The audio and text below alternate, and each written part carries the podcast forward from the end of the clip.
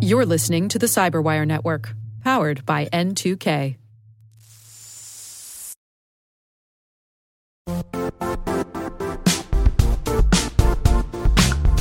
Don't struggle to align your organization's cybersecurity with business risk. Get the only solution that goes beyond reacting to threats with vulnerability and risk monitoring. You need the next evolution of MDR, and only Critical Start delivers it. Critical Start doesn't just monitor and respond to threats. They put you in control by detecting suspicious activities, quickly responding to contain threats, and identifying your most critical assets and protecting them against vulnerabilities and exposures. With continuous visibility, expert guidance, and measurable risk reduction, Critical Start has redefined what it means to manage cyber risk. Demonstrate provable security maturity to your leadership while positioning your program to achieve the greatest risk reduction per dollar spent. Stop fearing risk and start managing it with Critical Start. Visit criticalstart.com and request a demo today. That's criticalstart.com.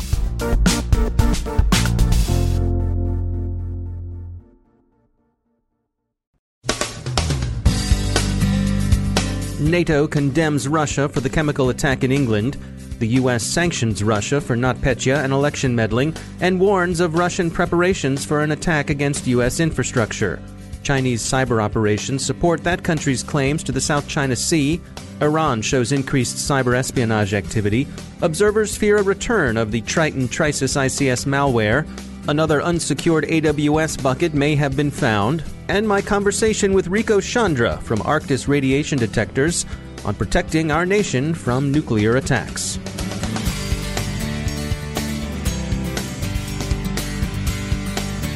I'm Dave Bittner with your CyberWire summary for Friday, March 16, 2018. NATO has placed itself firmly behind the UK in its nerve agent dispute with Russia, which ought to give nuclear armed Russia some Article 5 pause. TASS is authorized to state that sources have told it that NATO won't invoke its Article 5 collective defense clause, presumably because the chemical attack in Salisbury was too small and too ambiguous. The official Russian line has been that the attack wasn't its doing in any case, and besides, traitors deserve to get what's coming to them anyway. The U.S. administration also issued sanctions yesterday in reprisal for both NotPetya and the 2016 election meddling. Sanctions or not, Russia is unlikely to knuckle under quietly, and U.S. authorities expect attacks in cyberspace. Yesterday, the FBI and Department of Homeland Security contributed analysis that resulted in U.S. CERT issuing a joint technical alert warning of Russian government intrusion into U.S. government and energy sector networks.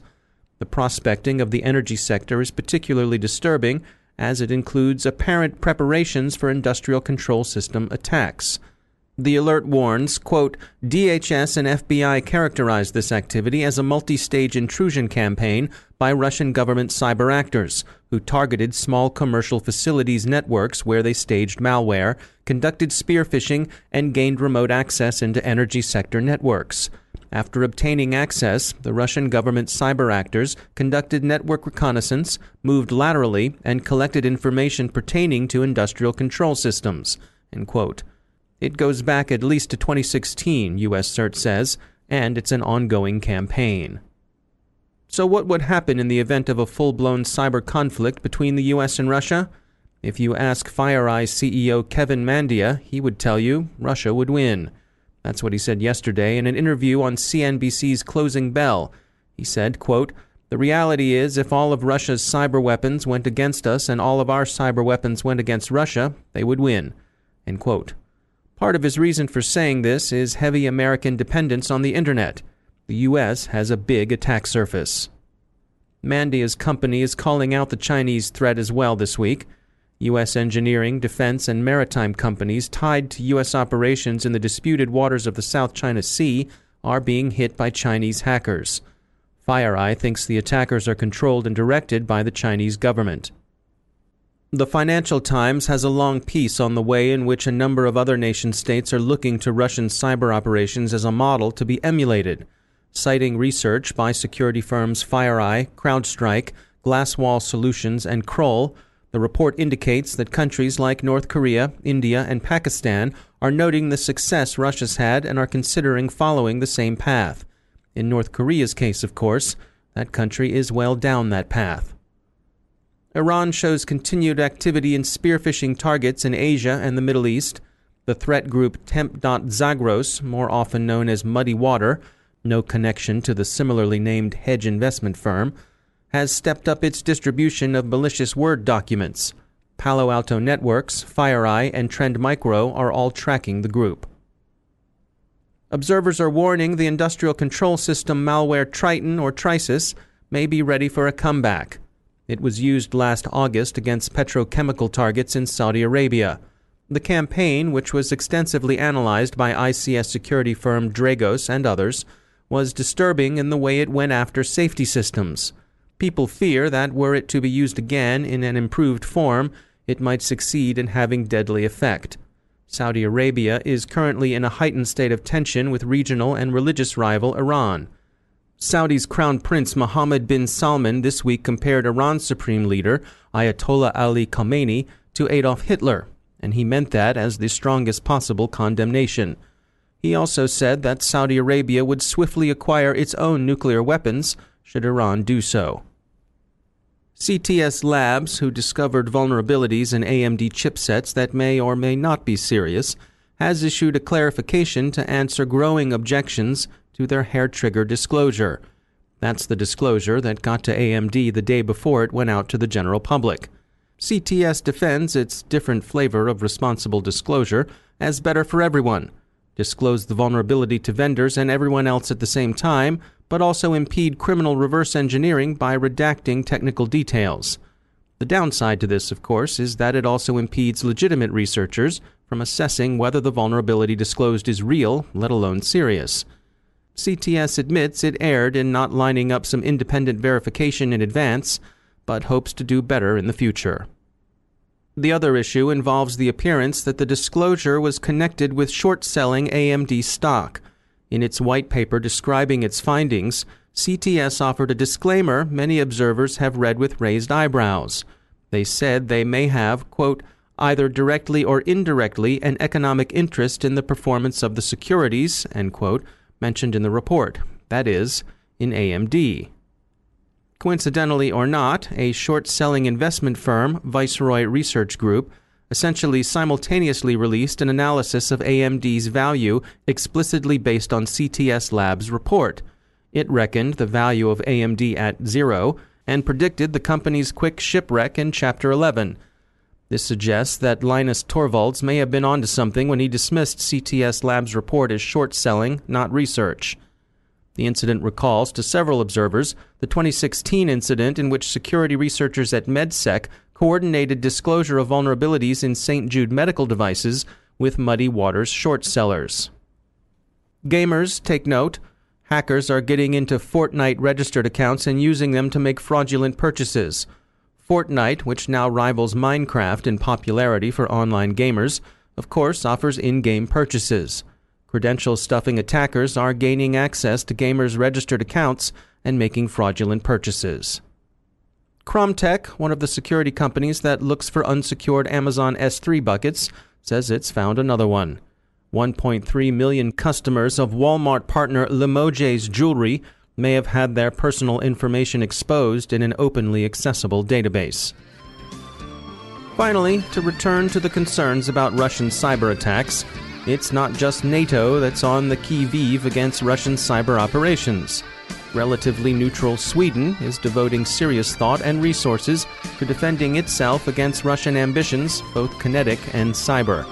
They are, after all, just a short hop across the Baltic, and as ABBA has known since 1982, something's going on.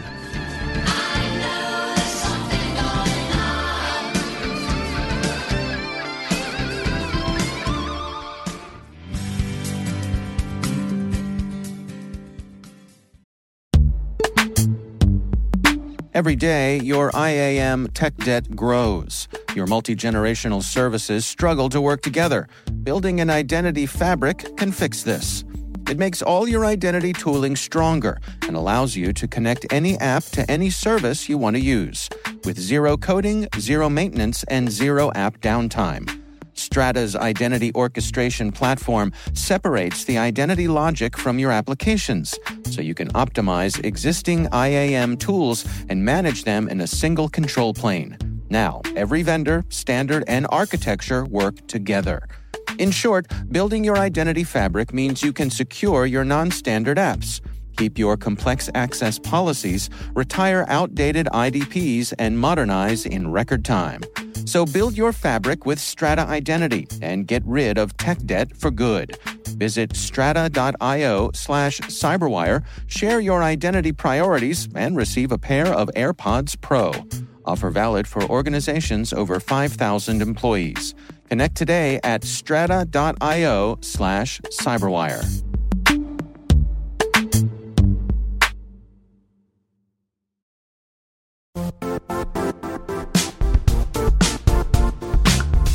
The IT world used to be simpler. You only had to secure and manage environments that you controlled. Then came new technologies and new ways to work. Now, employees, apps, and networks are everywhere. This means poor visibility, security gaps, and added risk. That's why Cloudflare created the first ever connectivity cloud. Visit cloudflare.com to protect your business everywhere you do business.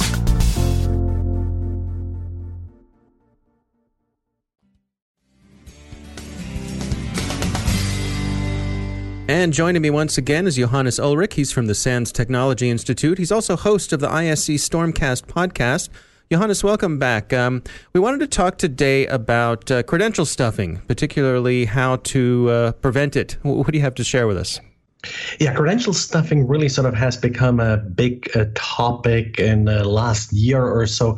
The problem that really sort of emerged is that uh, so many credentials were stolen. It's pretty easy for an attacker to find a username password combination that a user used across different uh, sites. And then uh, these credentials are used sort of in these automated scripts, just like sort of the good old uh, password brute forcing. Mm. Even if it's not a credential, uh, it's often just uh, things that are you're using for password resets and even to set up an account.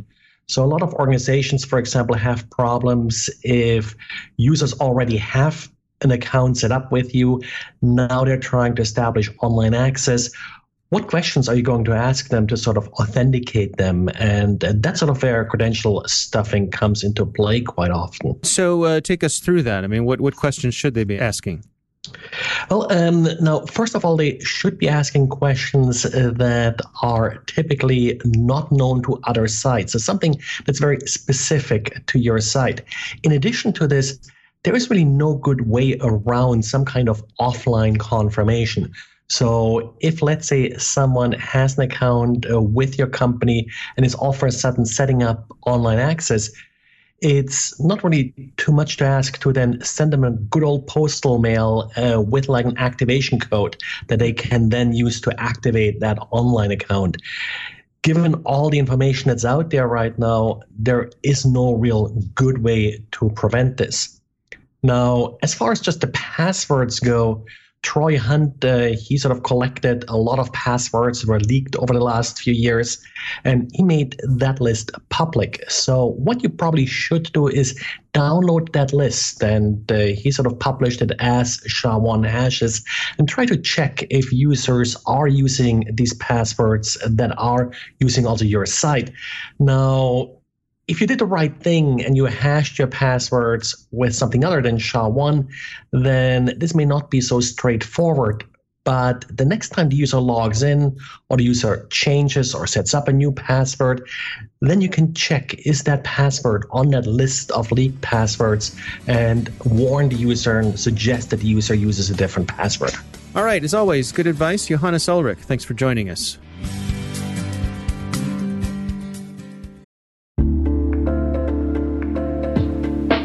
Are lengthy security reviews pulling attention away from your security program? With the largest network of trust centers, Vanta can help you streamline security reviews to win customer trust, save time, and close deals fast. Proactively demonstrate security by showcasing key resources like your SOC 2 or ISO 27001 and provide real time evidence for passing controls. And when a security questionnaire is required, Vanta takes the first pass for you. Visit vanta.com slash cyber to take a self-serve tour. That's vanta.com slash cyber.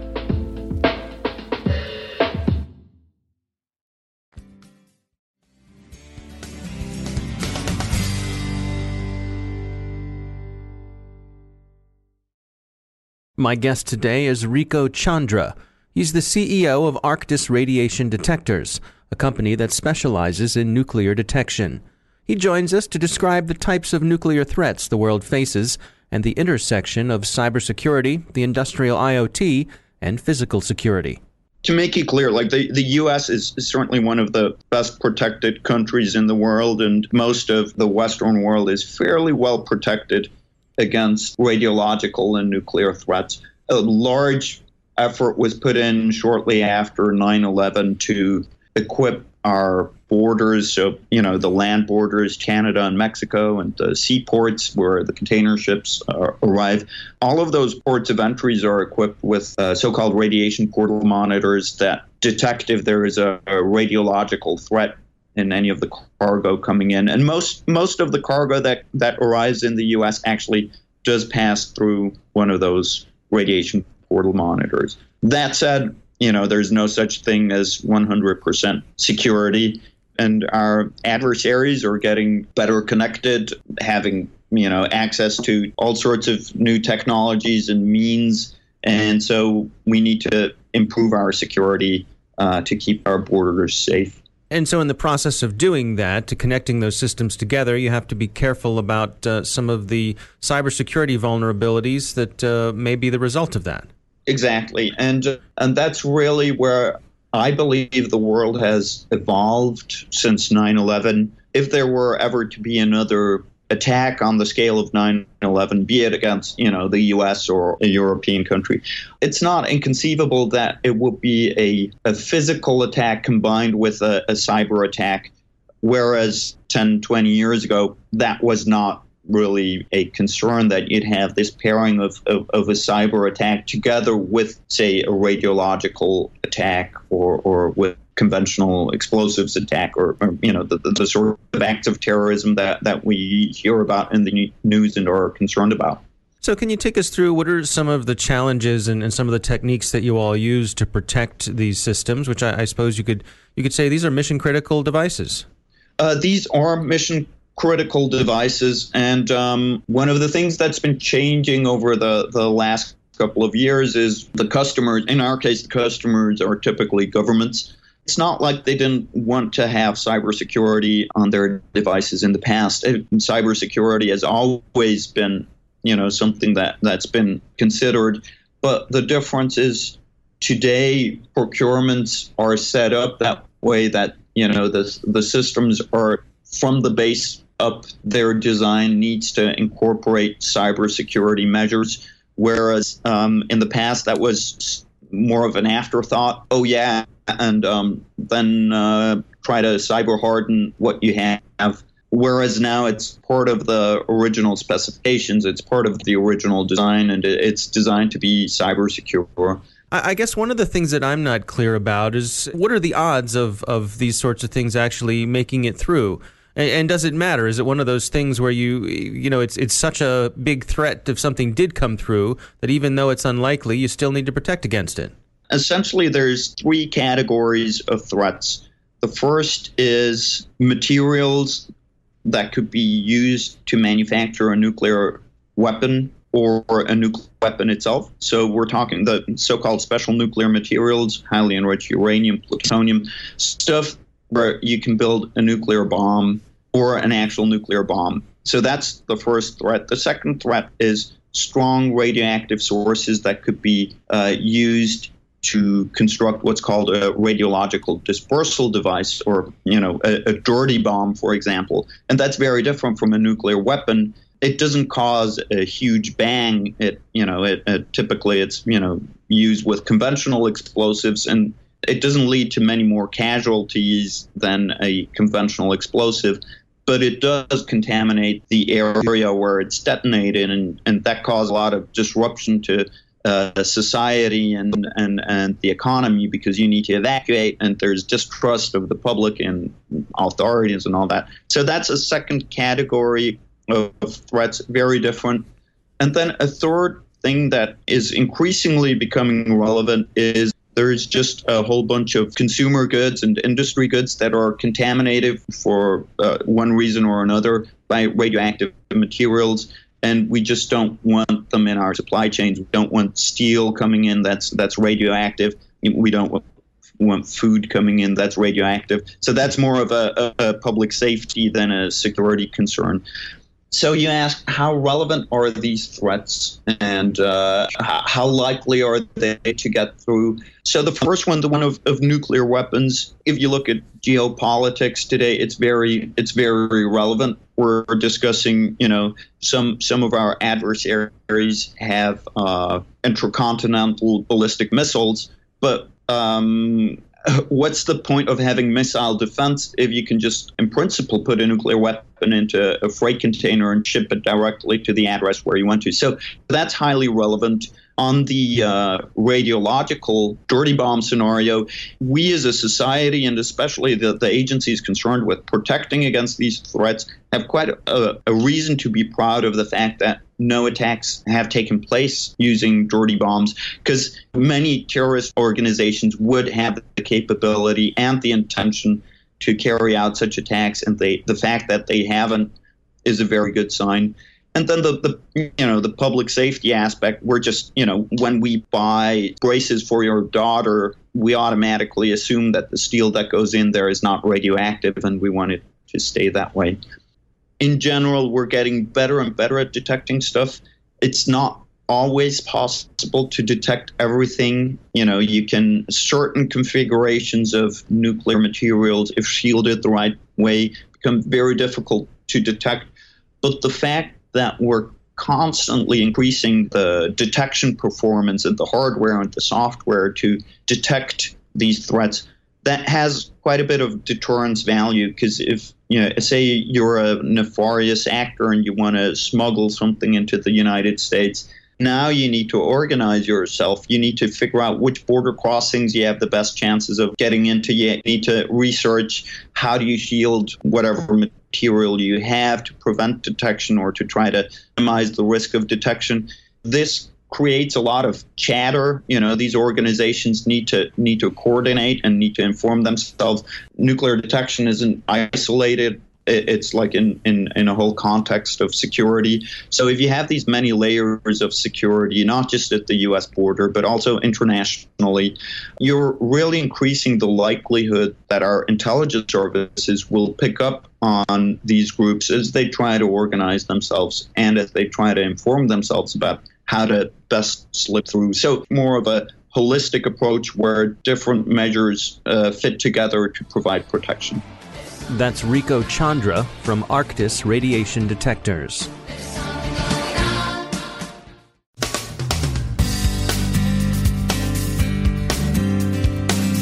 And that's the Cyberwire. For links to all of today's stories, check out our daily briefing at thecyberwire.com. And for professionals and cybersecurity leaders who want to stay abreast of this rapidly evolving field, sign up for CyberWire Pro. It'll save you time and keep you informed. Listen for us on your Alexa smart speaker, too. The CyberWire podcast is proudly produced in Maryland out of the startup studios of Data Tribe, where they're co building the next generation of cybersecurity teams and technologies.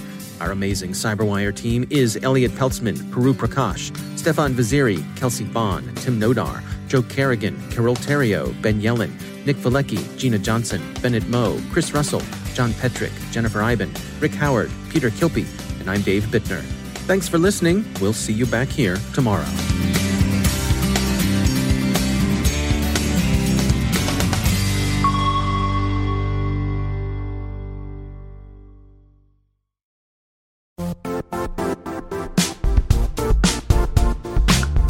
And now, a word from our sponsor, Zscaler, the leader in cloud security. Cyber attackers are using AI in creative ways to compromise users and breach organizations. In a security landscape where you must fight AI with AI, The best AI protection comes from having the best data.